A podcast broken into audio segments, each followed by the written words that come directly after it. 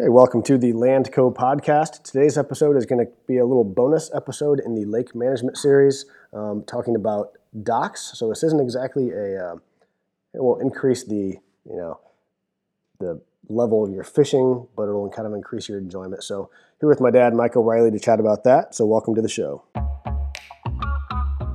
Welcome to the Landco Podcast, an analytical behind the scenes look into land investing and land ownership, covering marketing conditions, current inventory, and updates on all relevant land ownership issues here in Illinois, mixed in with some timely hunting and fishing reports.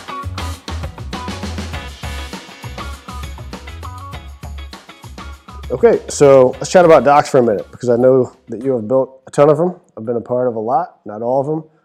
Uh, again, this isn't this is just kind of a little bonus episode. It's not going to, well, you can do things on a dock to make your fishing better, but um, for the most part, I'm just talking about his experience on docks and things that he has and hasn't done that he would do again. So, because uh, it's all sort of related. So, how many docks do you think you've built?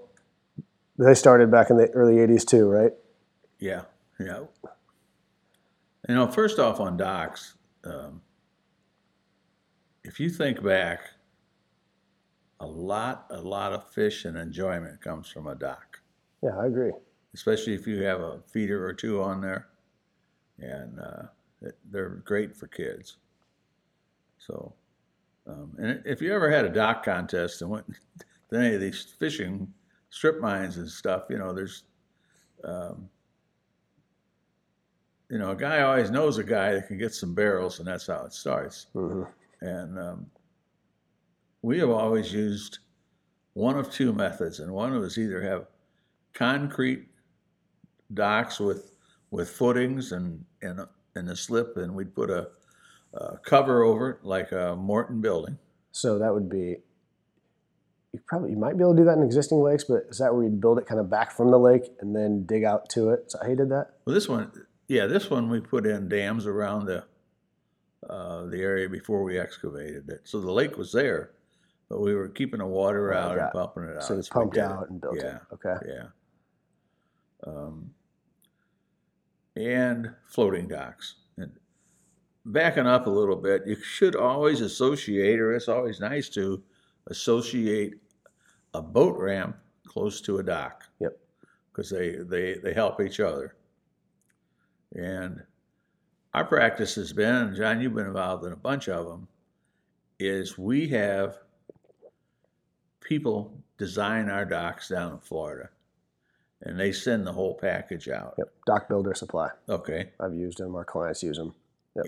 And most of the time, we'll put all that stuff in a in a Morton building, and build it in sections inside the Morton building when it's cold outside or, or it's raining or whatever. And we're just ready if if you've got a a tractor with forks or a you know skid steer you can take those down the boat ramp, and they slide them in, pay, in place, and they're they're designed not to, you know, how when you walk down a dock it rattles or yeah or and uh, they last a long time. And they're stable. So I'll back up to what you said that a dock is an important part like of the enjoyment.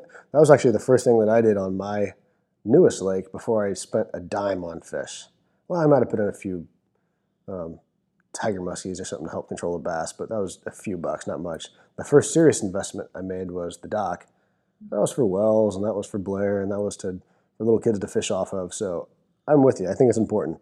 The company you're talking about out of Florida, uh, their floats are square. So they square oblong, yeah, yeah or, rectangular. rectangular, but the bottom is flat. Yeah, and you can also get those at like Menards. They sell them. They're just they're so thin that I've seen those puncture, but even those are better than like the blue barrels, and that's like walking on a log.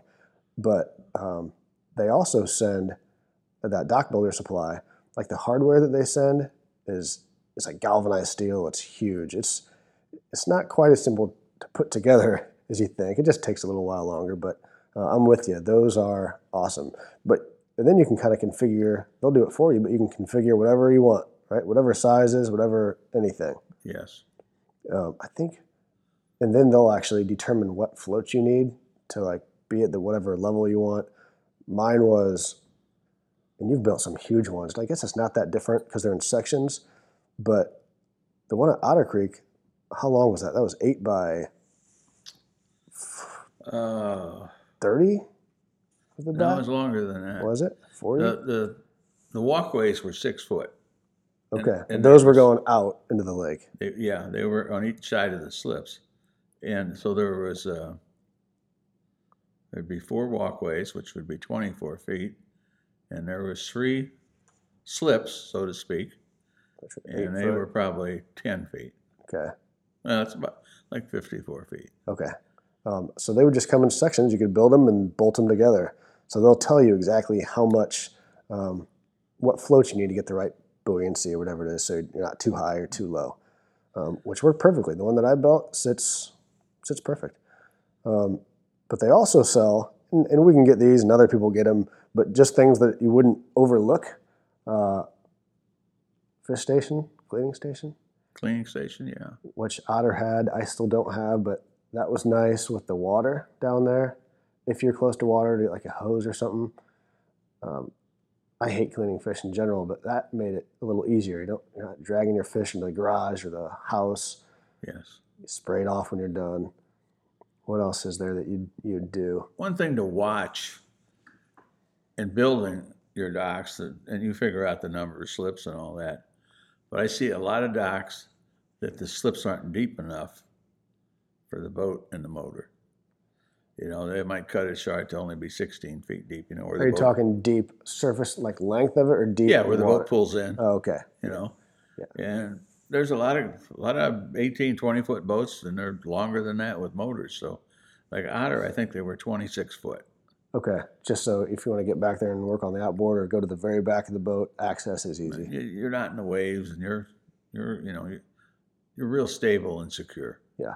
I think that that maybe goes for the width of like the walkways too, because you always see people try to like cheapen them up a little bit, Oh, like yeah, three foot, and like it doesn't cost that much more to go four or five.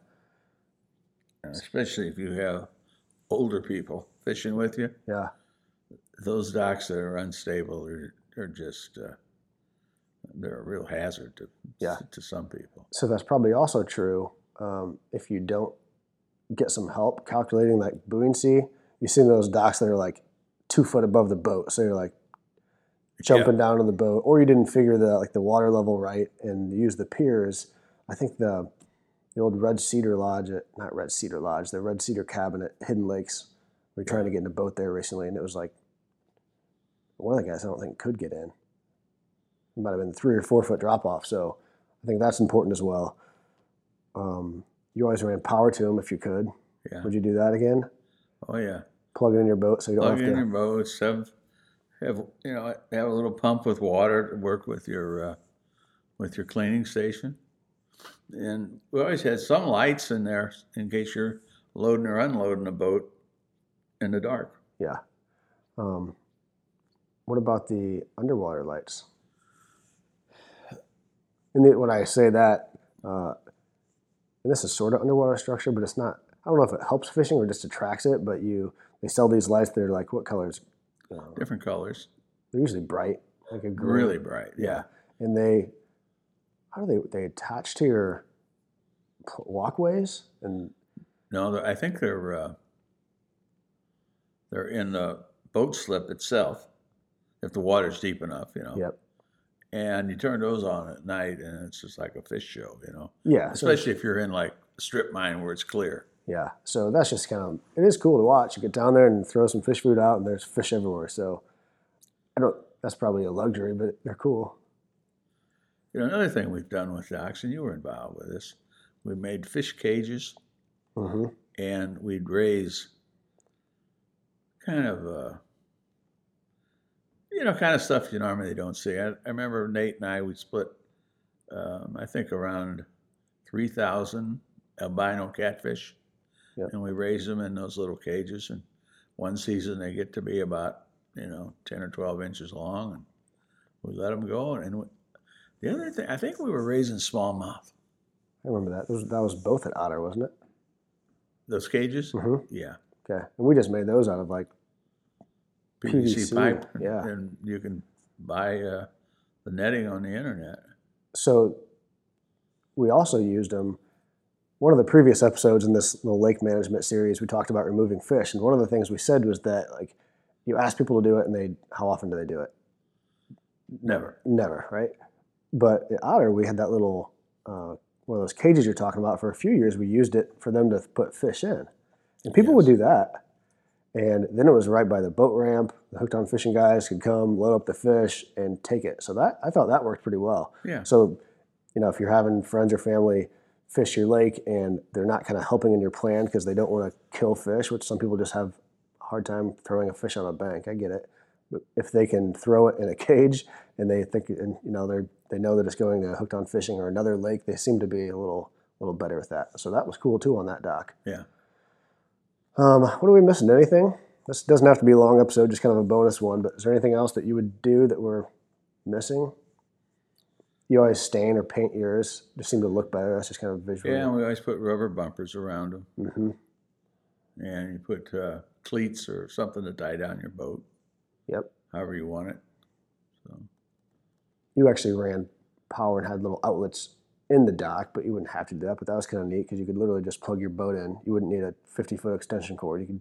yep, Um, that was kind of neat. Um, some of them have not the underwater lights, but the lights like the gooseneck lights that you see. And I don't, I've never used one, but I think they're supposed to attract bugs. Do they zap them or do they just attract them? they have a spinner like a weed whacker.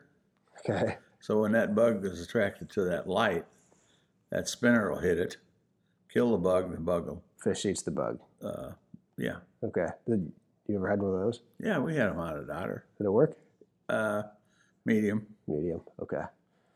Um, what else was was there? I mean, a few times this is getting a little carried away, but you'd tie them into like a pavilion, and they just, in general, construction projects that we do, people spend more time in the garage or in pavilions than they do in like the finished house. So that was kind of cool to Yeah. attach it to like a little pavilion. Yeah, you see, we had a pavilion. And it was all hooked into the Morton building, Yep. kind of a complex.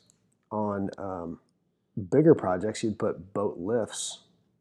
Did you do that? We didn't do it at Otter, but We we had boat lifts down at uh, uh, Blackbird Creek.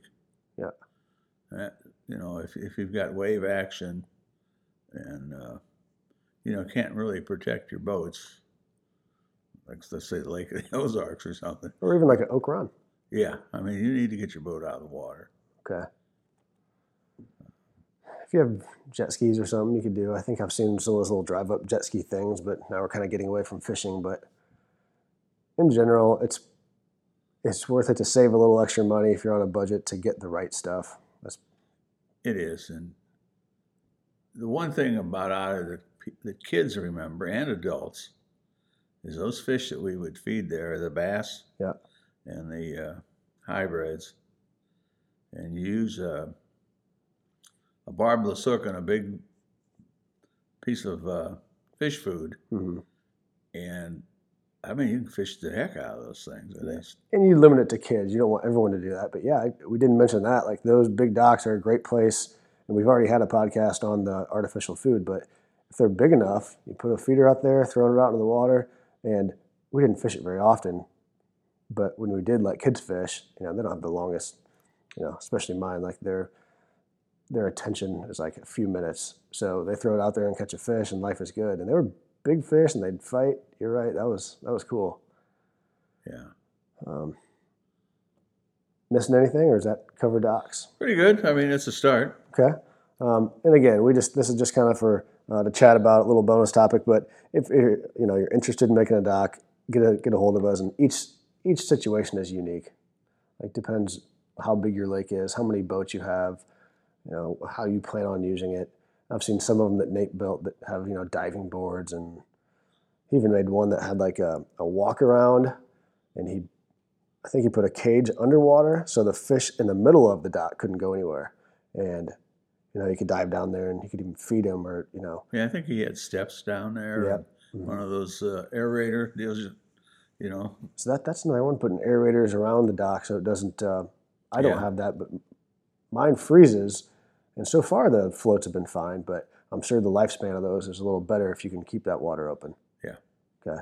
Um, anyways, that's that's the short of it on docks. Uh, that's where a lot of your enjoyment happens. So if you can uh, wait it out and kind of upgrade a little bit, especially on the floats, on the hardware to make it stable, and then you know down the road spend a few bucks, get water, power down there, all all that stuff helps. So.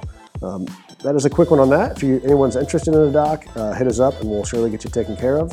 But uh, we appreciate you listening and uh, we'll catch you soon.